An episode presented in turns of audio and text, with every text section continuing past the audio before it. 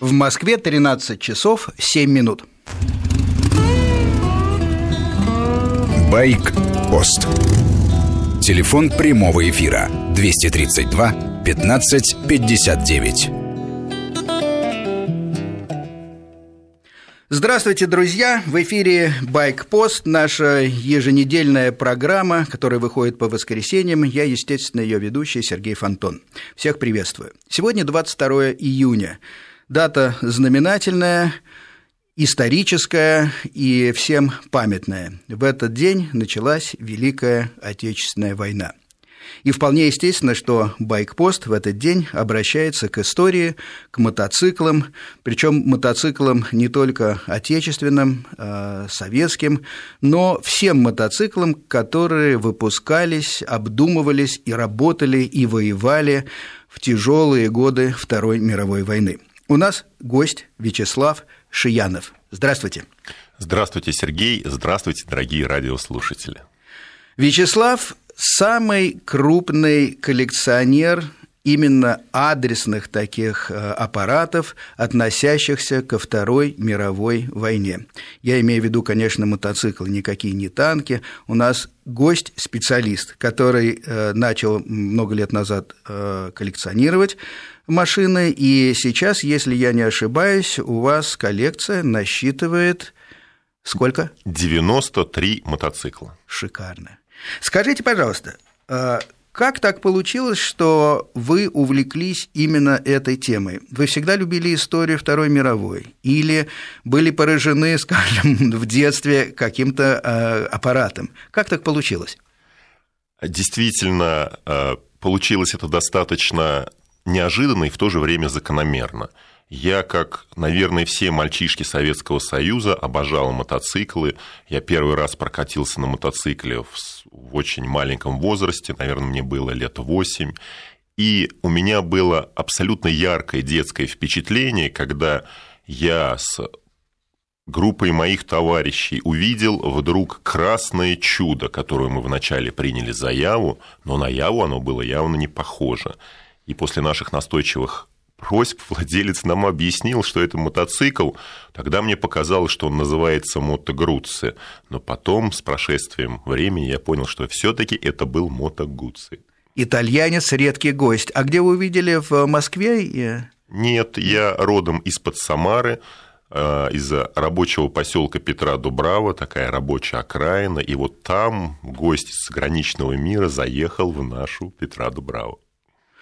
Хорошо, но дальше как повернулась жизнь? Ведь, собственно, все мы идем каким-то путем, э, наверное, стандартный заключается в том, что мы заканчиваем школу, куда-то поступаем, приобретаем профессии. Как я понимаю, э, ваша профессия напрямую с мотоциклами никогда не была связана. Абсолютно нет. Как моя профессия, так и моя жизнь с мотоциклами абсолютно не связана. Я экономист по профессии, я не технарь, я не разбираюсь, сколько нужно делать допуск для коленвала, чтобы он грамотно работал.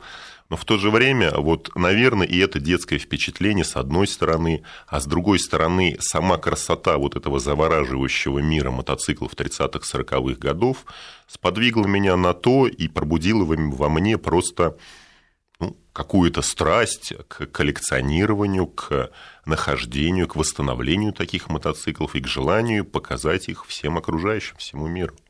Какой мотоцикл был первым? О, первый мотоцикл был очень интересный и, опять же, неожиданный мотоцикл. В Самаре в 1994 году, то есть 20 лет назад, мы с моим братом Дмитрием абсолютно случайно нашли мотоцикл – как оказалось, сегодня и тогда тоже это был достаточно редкий мотоцикл немецкой компании «Империя». 1929 года выпуска, знаменитая модель «Империя 500 Спорт» с одноклапанным верхне, э, с извините, с одноцилиндровым верхнеклапанным двигателем 500-кубовым, мощная модель, но, что характерно, была абсолютно, я бы сказал, тотальная сохранность этого мотоцикла. Он был не на ходу в силу незначительной поломки, долгое время не эксплуатировался, но все, все, все, вплоть до лампочки в фаре было оригинальным немецким с 29 года. Это вы в Самарской области нашли? Да, это было непосредственно в городе Самаре. Редкий реально миф, который воплощается в действительность. Обычно только о таких случаях рассказывают, но реально все таки это бывает где-то якобы рядом, но я первый раз слышу, чтобы действительно был такой мотоцикл, нашелся. Он был на чердаке спрятан, или как вы на него вышли? Потрясающая история. Мы уже тогда с моим братом стали заниматься мотоциклами, искать какие-то редкие экземпляры, и в Самаре нас знали а, с этой стороны, что мы увлекающиеся люди и готовы платить за старое железо. Видимо, все вокруг думали, что мы чуть сумасшедшие. Какие-то деньги. И на нас вышел абсолютно не знакомый нам человек и сказал, что вот есть какой-то хлам железа, он его притащил из сарая, как он сказал, своего дедушки, который был захламлен, притащил себе в квартиру, и вот когда мы его впервые увидели, перед нами предстал совершенно потрясающий с точки зрения коллекционирования экземпляр. Он был ржавый, он был не на ходу, он не представлял никакой ценности для его владельца, но в то же время это было просто чудо. Это было действительно воплощение вот тех вот знаменитых баек о том, что вот-вот мы где-то видели какие-то мотоциклы, а он нам предстал в обычной самарской квартире.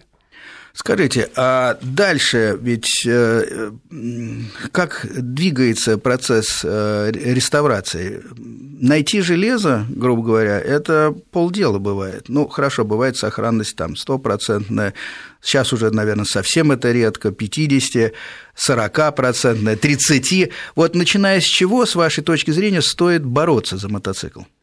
А, вы абсолютно правильно, я мог продолжить ваш а, ряд. А, сохранность может доходить до кучки маловразумительного ржавого железа.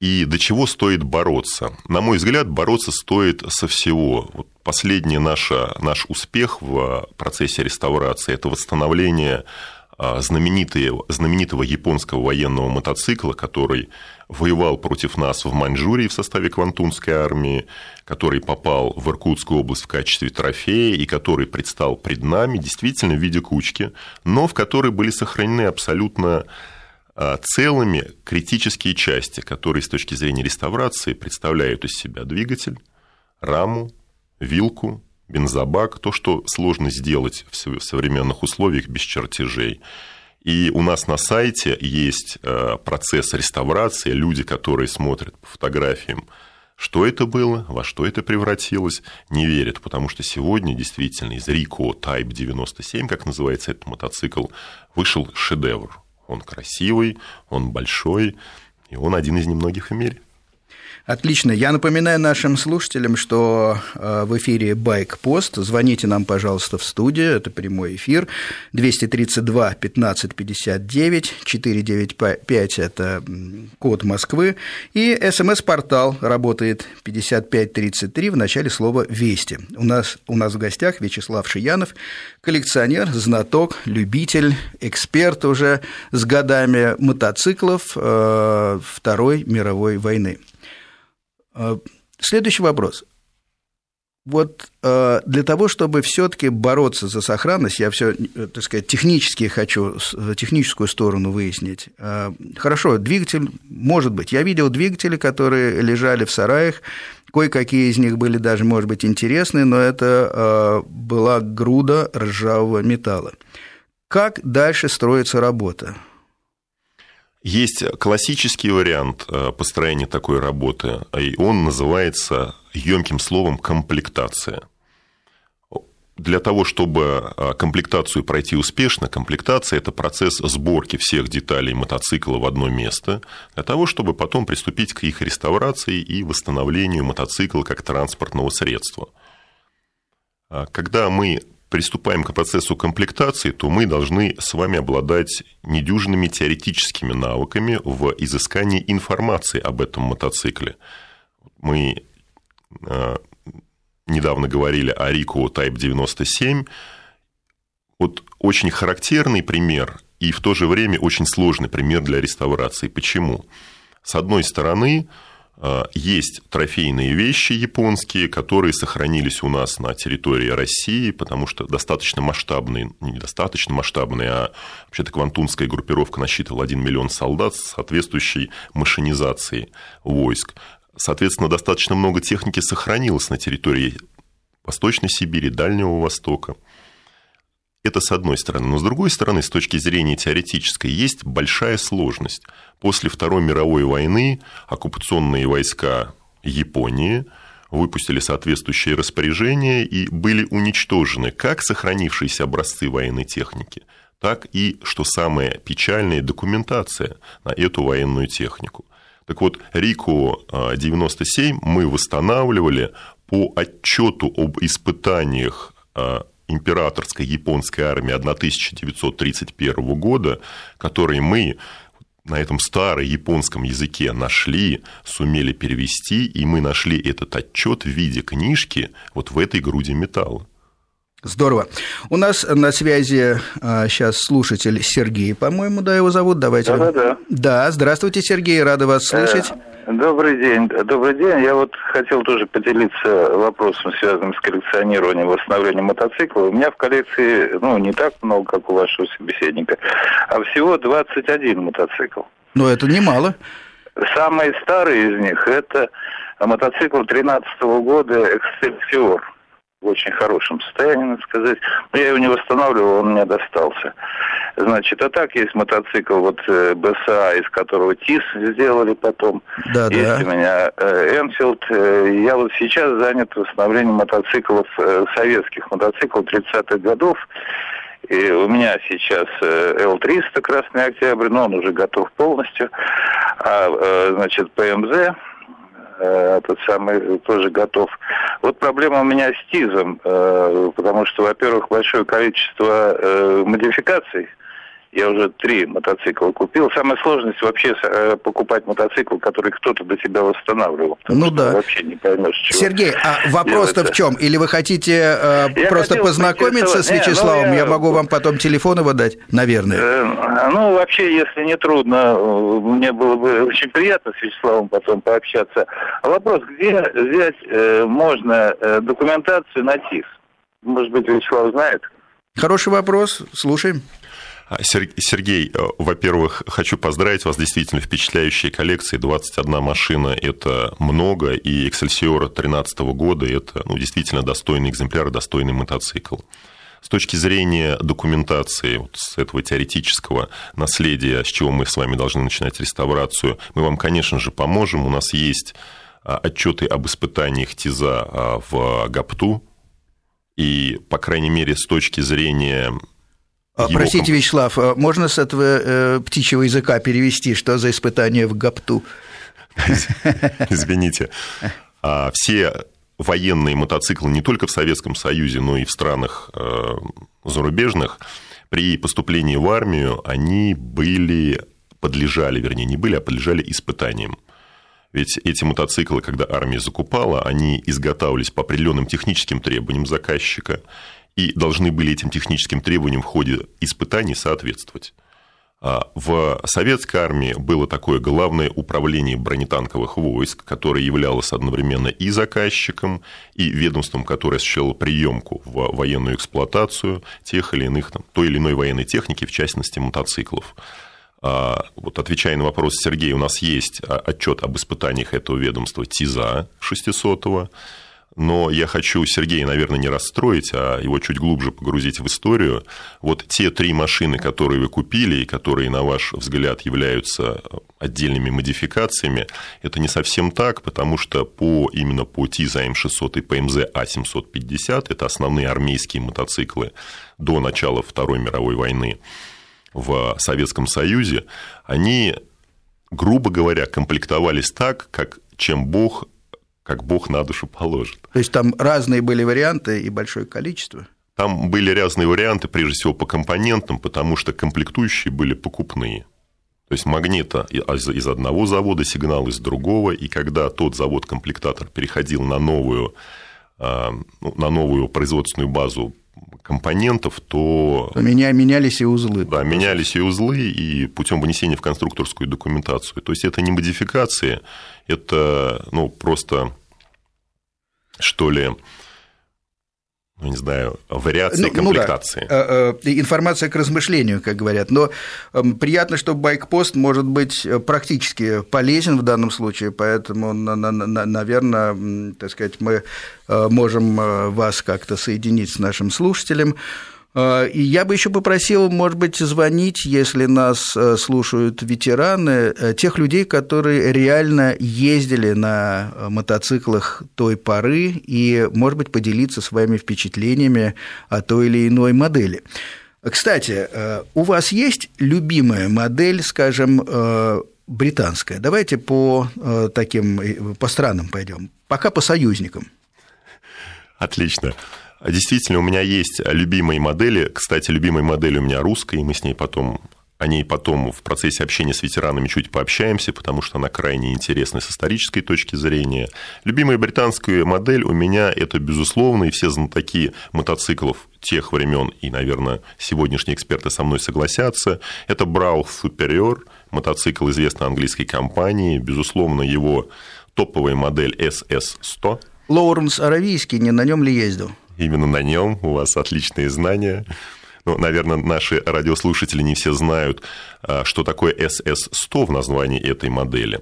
Вот мой экземпляр – это, конечно же, не мотоцикл Лоуренса Аравийского, но мой экземпляр в 1928 году купила минуточку внимания, тогда малоизвестная компания Dunlop Tires в Соединенных Штатах Америки для рекламы своей малоизвестной продукции тогда. Исторический факт это... Подтверждается номерами серийными и прочими документами провинанс, как говорят да, э, на аукционах. На аукционах а стопроцентный. И более того, есть даже фотографии из этой рекламы, конечно, потрясающая история у мотоцикла. Почему он у меня любимый? Безусловно, не из-за того, что он компанией Dunlop Tires был приобретен в свое время. 1928 год, немного цифр. SS-100 в названии модели мотоцикла.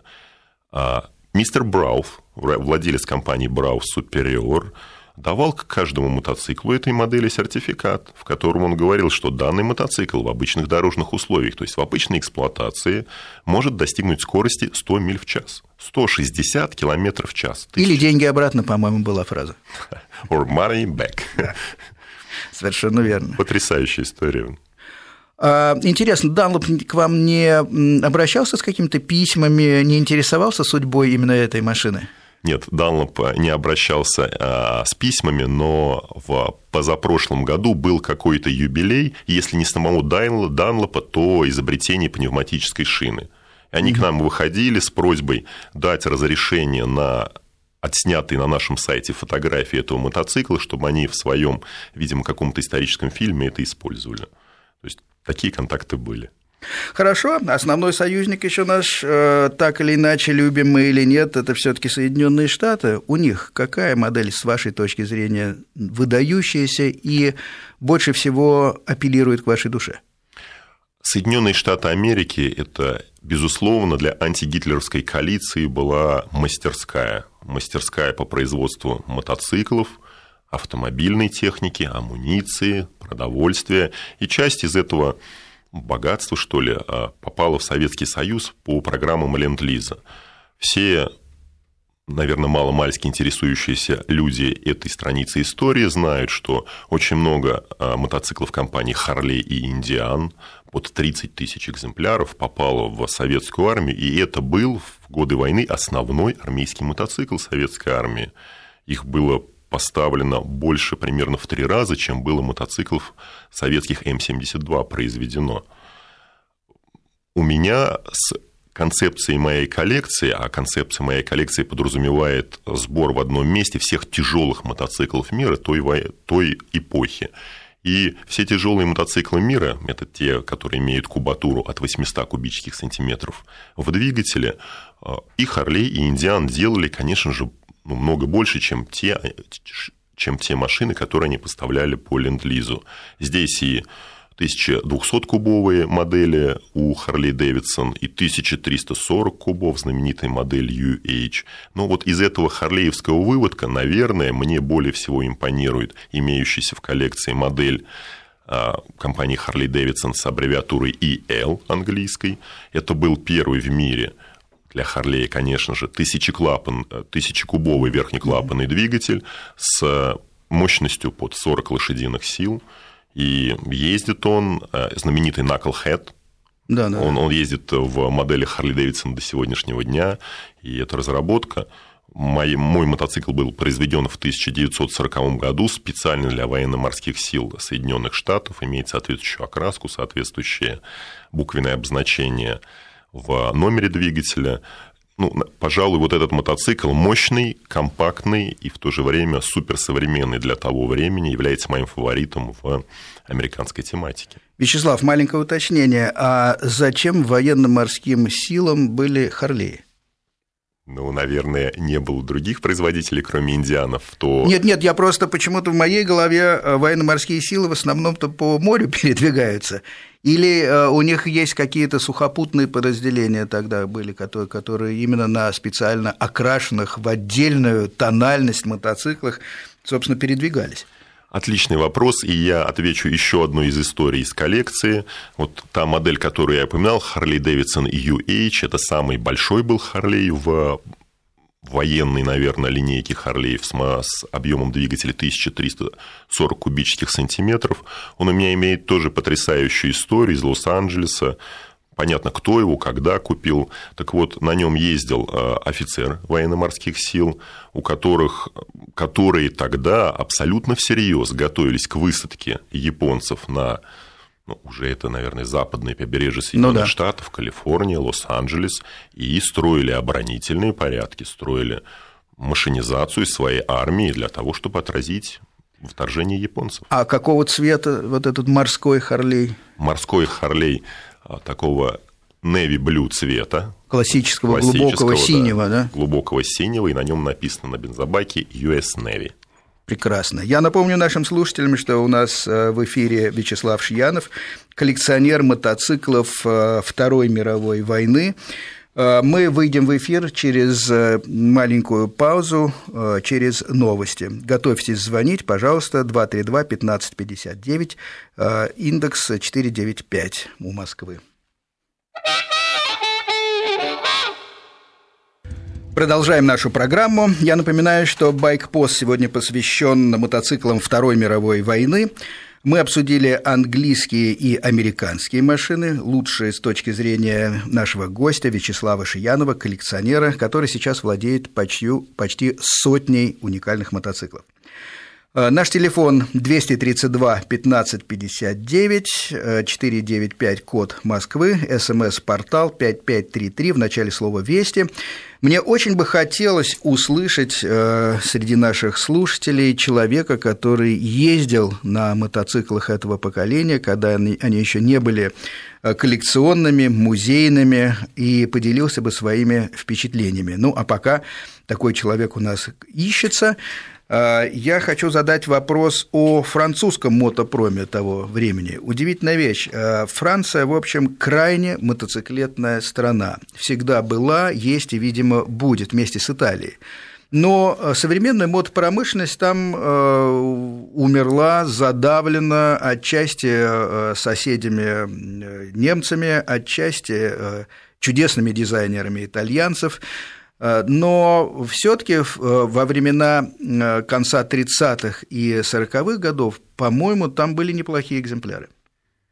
Да, это действительно так.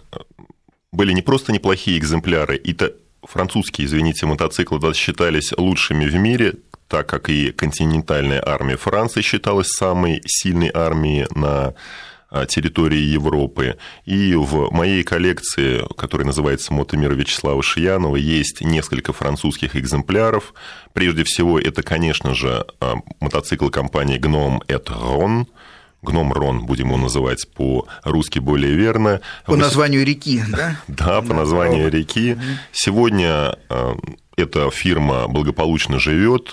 Наследником этой компании является знаменитая французская двигателестроительная фирма Снекма, которая в том числе, видите, какие экзорсийсы истории для э, русского проекта э, «Сухой суперджет», в совместном предприятии делает двигатели. Ну, вернемся к истории. В 30-х годах, во второй половине 30-х годов французы готовились к войне, абсолютно, наверное, обоснованно это делали. Они разработали на основе бельгийских соответствующих моделей а, модель основного армейского мотоцикла «Гном Рон» с 800-кубовым двигателем нижнеклапанным и с приводом на колесо коляски. Он есть в коллекции, это отличнейший мотоцикл. Его второй собрат уже с 750-кубовым верхнеклапанным двигателем, без привода на колесо коляски. Гном Ром модель AX750 еще более известна тем, что она выиграла несколько раз ралли Париж-Дакар, который тогда тоже проводили. Поэтому вы, Сергей, абсолютно правы. Французский мотопром тогда был, наверное, мягко говоря, более известен, нежели сегодня. Вячеслав, но вот а, эти все машины, ведь Самара не была источником неискончаемых мотоциклов а, времен Второй мировой войны. Какова география находок? География находок. Армейский мотоцикл. Ведь когда немцы захватили Францию, весь мотопром Франции работал на немцев. И этот мотоцикл стал одним из основных армейских мотоциклов для немцев. Поэтому здесь абсолютно простая логика. Немцы пришли к нам на Волгу в районе Волгограда, там все и оставили, в том числе технику, и благополучно ушли. Ну, мы их, вернее, выбили. Вот. И этот экземпляр один из найденных в Волгограде. Он был несколько раз укомплектован, не такой хороший, как сегодня, но мы его восстановили, и это не было большой проблемой. А второй мотоцикл мы купили во Франции, потому что у нас же исчерпывающей коллекции не может быть э, мотоцикла, которого вдруг в этой э, коллекции не будет. Мы его купили во Франции и сделали. Хорошо, а если брать уже э, страны оси, так сказать, если итальянцев взять, что, с вашей точки зрения, заслуживает внимания? У итальянцев был армейский мотоцикл, который они широко использовали, в том числе и в составе своего экспедиционного корпуса, воевавшего против нас в Сталинграде. Это знаменитый Желера Марч модели Марс. Это 500-кубовый нижнеклапанный а, мотоцикл с приводом на колесо коляски. Их было сделано немного, нам удалось найти, восстановить такой мотоцикл, опять же, в Волгоградской области. Восстанавливал нам его итальянец, наш партнер в Италии. А помимо этого у итальянцев был целый выводок трициклов армейских, начиная от той же компании Moto Guzzi, кончая, заканчивая компанией Желера. В нашей коллекции 6 трициклов итальянских. Всех их объединяет один недостаток, а именно 500-кубовый двигатель.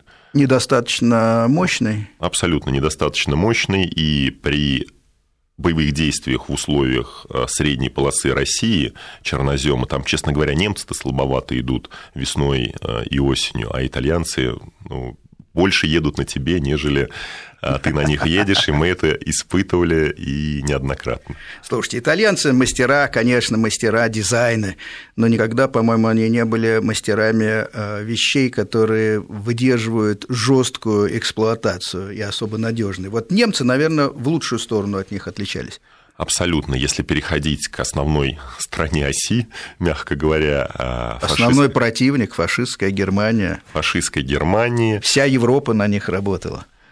На них работала вся Европа. Ну, честно говоря, положа руку на сердце, и немцы сами такие сильные инженеры. И это, безусловно, выразилось и в производстве мотоциклов. Они производили их основные армейские мотоциклы BMW и Tsundab. Наверное, все со мной согласятся, кто с ними когда-то соприкасался. А, они лучшие в мире были тогда, и они остаются абсолютно, скажем так, современными при езде и сегодня. Там на них нету АБС, они не такие высокооборотистые, но это добротные мотоциклы. Но вот здесь я бы хотел перекинуть мостик, в том числе и к вопросу нашего предыдущего радиослушателя Сергея, и сравнить, почему такие отличные мотоциклы, а почему немцы проиграли. И вот моя коллекция в том числе призвана это и показывать. А ведь проиграли они, безусловно, потому что ну, у русских дух сильнее. Но в технике это все очень еще более четко видно. У нас всегда есть ну, если не понимание, то такой чуть-чуть осадочек, что вот русские ну, как бы не очень сильные инженеры, они все копируют. Ну нет, у меня такого осадка нету. Готов поспорить. Окей, и у меня действительно такого осадка нет, а я готов и доказать это, в том числе и экземплярами из своей коллекции.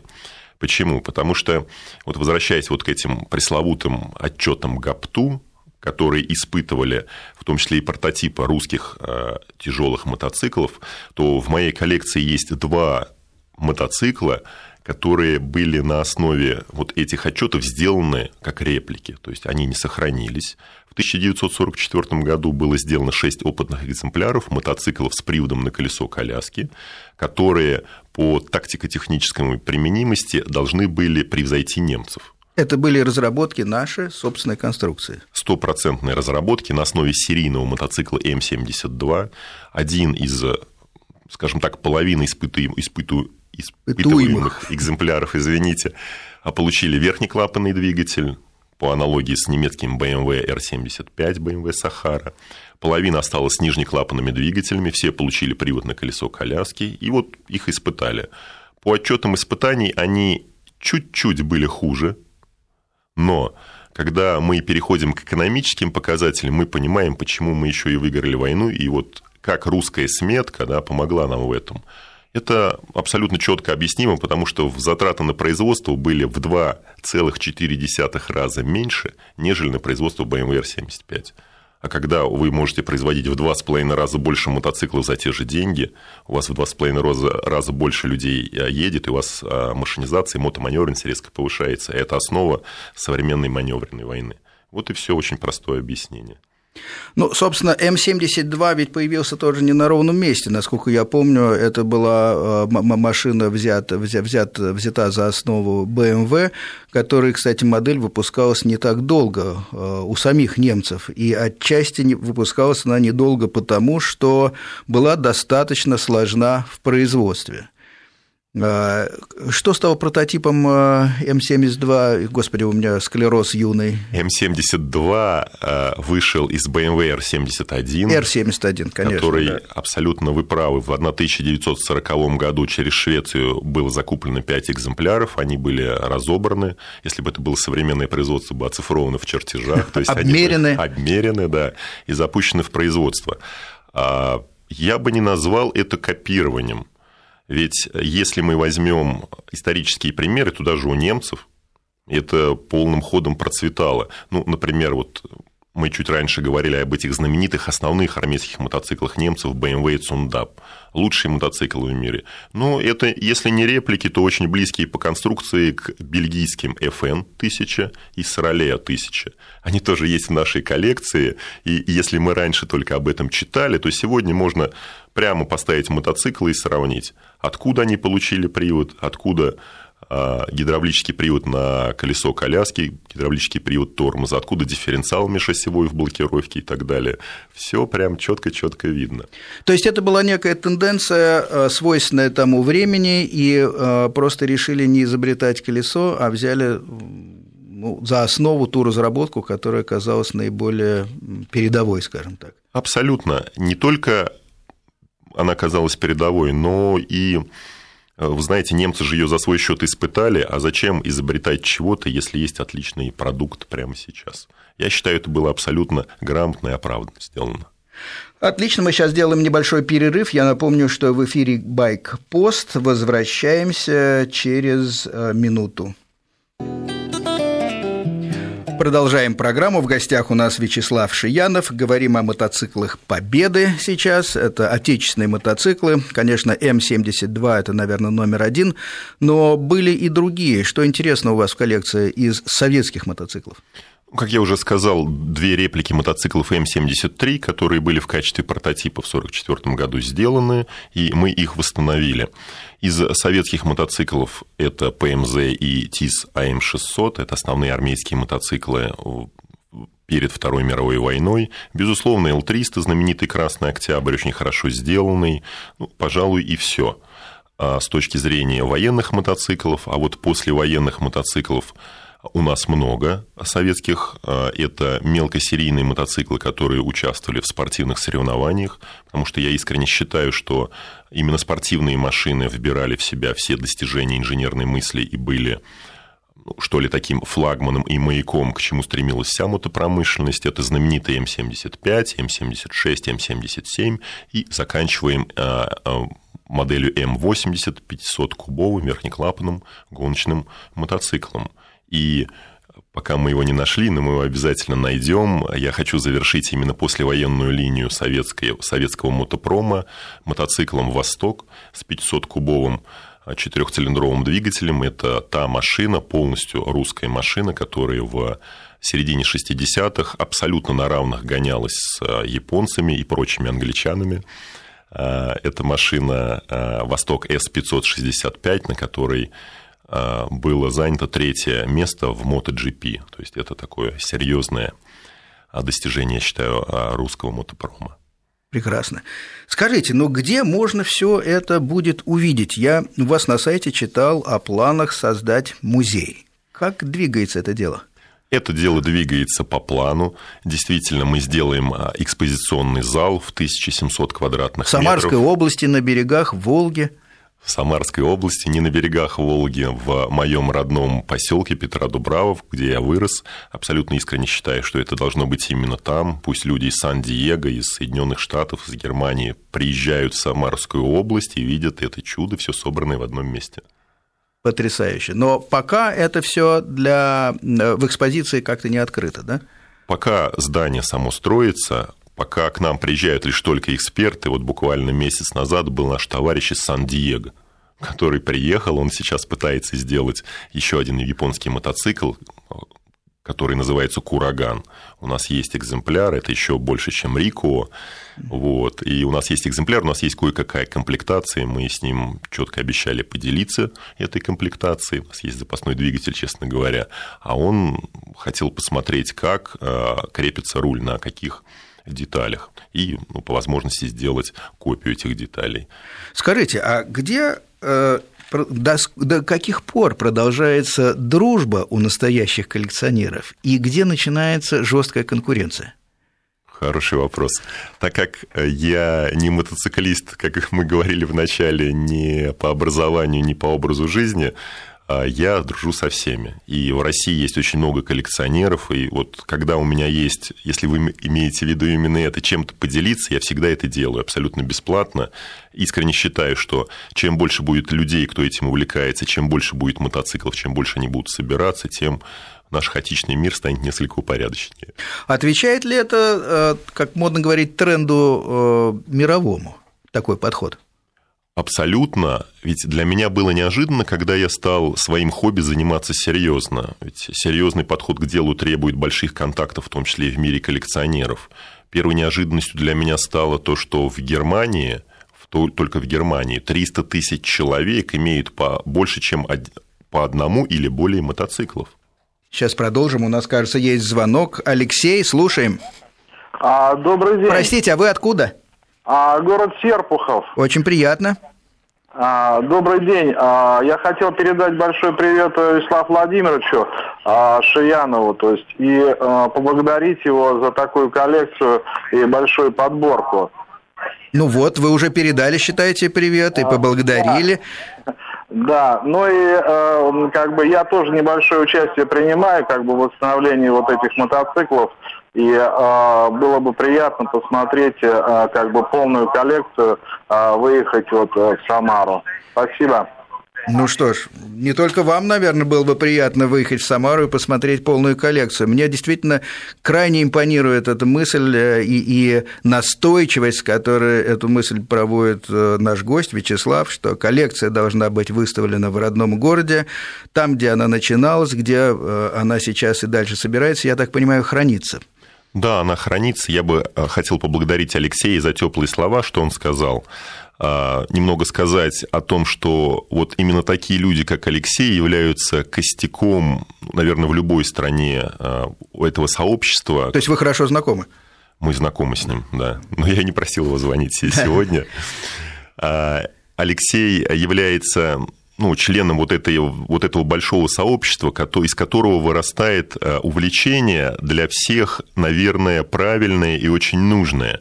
Ведь наверное, проще и лучше заниматься железками, нежели заниматься какими-то другими нелицеприятными вещами. Ну, это безусловно, это уже такое общее место. А скажите, а когда будет готов музей по ну, вашим планам? Мы надеемся открыться 1 октября текущего года. Шикарно, то есть уже под крышу здания подвели? Да, да, все под крышу, уже все монтируем, внутренние коммуникации и конструкции. Прекрасно, прекрасно. Поедем. Как раз можно сделать выездную какую-нибудь программу байкпоста, посмотреть, как выглядит ваш музей.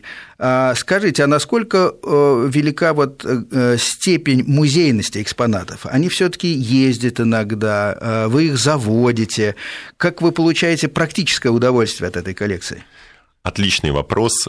Я всегда избегаю в своем общении слова музей потому что слово «музей» в моем понимании это такое застывшее действие, которое не подразумевает некого обучающего момента и момента, что называется, опыта. У нас абсолютно не такая коллекция. Все наши, все наши мотоциклы на ходу, на полном ходу. Вот, например, мы выставлялись недавно с частью коллекции в Санкт-Петербурге на их большом ежегодном слете мотоциклистов. И мне было очень приятно, когда подходят профессиональные мотоциклисты и говорят, да, судя по выхлопным трубам, все ваши экземпляры на ходу. Это действительно очень приятный момент, ведь э, наша задача не стоит в том, чтобы сказать, вот мы самая большая или мы самые красивые коллекции. Нет. Моя задача состоит в том, чтобы любой интересующийся человек, во-первых, стал таковым, посмотрев на эти великолепные экземпляры, а во-вторых, он еще и дальше пошел в своем увлечении, чтобы он мог прокатиться на Брау Фупериоре и тут же на М73 русском, на Рико и на итальянской желере Марча, о которой мы недавно говорили. И он вынес, вернее, превознес свою жизнь в некое другое понимание через мотоциклы. Слушайте, ну как это сделать на практике? Я понимаю, можно алкотестером проверить, так сказать, не пахнет ли от него, а как насчет залогов 30 тысяч долларов? Это вопрос отношений и оценки мотоциклов а, с несмотря на то, что я действительно искренне люблю эти там красивые, завораживающие машины, с другой стороны, это всего лишь железо. И если это железо вдруг сломается, то его можно починить. В этом нет ничего страшного. И мы это подтверждаем своей практикой в Самарской области. Ну, я не скажу ежемесячно, но несколько раз в год проводятся слеты, куда я приглашаю всех своих друзей. И просто любой человек может мне позвонить, написать на наш сайт. Мы посмотрим, насколько он водитель да, а, понимает, как нужно водить, и мы его обязательно пригласим, и вот он сможет почувствовать и самарское бездорожье, а в более широком смысле этого слова бездорожье средней полосы России, то есть как люди реально ездили в годы войны или перед войной. Он сможет проехать на дальнюю дистанцию. Все это можно сделать. У нас живая коллекция, и наш мотомир, он живая история. Чудесно. Какая-то просто сказка, куда хочется попасть. А э, как помогают ваши связи с э, другими музеями? И с вашей точки зрения, если говорить о сторонах света, где сейчас э, больше всего интересных машин собрано вот этой эпохи? Скажем так, Европа, Америка, если Европа, то где именно? Очень сложный вопрос, и я боюсь показаться ну, невежливым человеком, что ли. Ведь мое отношение к музею, я сказал, а, и в тех музеях, в которых я был, а я был во всех музеях, естественно, прежде всего Германии, Франции, Англии, в этих музеях это все, мотоцикл – это всего лишь какой-то набор, и музеи соревнуются тем, у кого больше мотоциклов. Я же хочу своей коллекции показать вот именно слив, как бы сливки общества, элиту, аристократию мотопрома тех времен, только тяжелые мотоциклы, либо специально разработанные военные мотоциклы, чтобы люди имели возможность сравнивать, чтобы люди могли рядом увидеть японские мотоциклы, английский, французский, итальянский, американский, швейцарский и так далее. А вот в музеях этого нету. В музеях мотоциклы стоят редком, ну и на самом деле вот человек, кто приходит в музей, ну, стоят мотоциклы и стоят. Я бы э, не сказал, что есть музей такого формата, как мы пытаемся сделать. Ну, не музей, экспозиция. И ориентируемся мы, безусловно, на лучшие образцы в Германии. Это знаменитый, например, музей компании НСУ в Некарс-Ульме – красивый музей, или а, знаменитый английский музей в Бирмингеме, центральный музей мотоциклов вообще Англии. Абсолютное количество экземпляров, но мы стараемся это сделать живым и более лучшим. Спасибо. Байкпост подходит к концу. У нас был гость Вячеслав Шиянов, страстный любитель и коллекционер мотоциклов времен Второй мировой войны. Спасибо.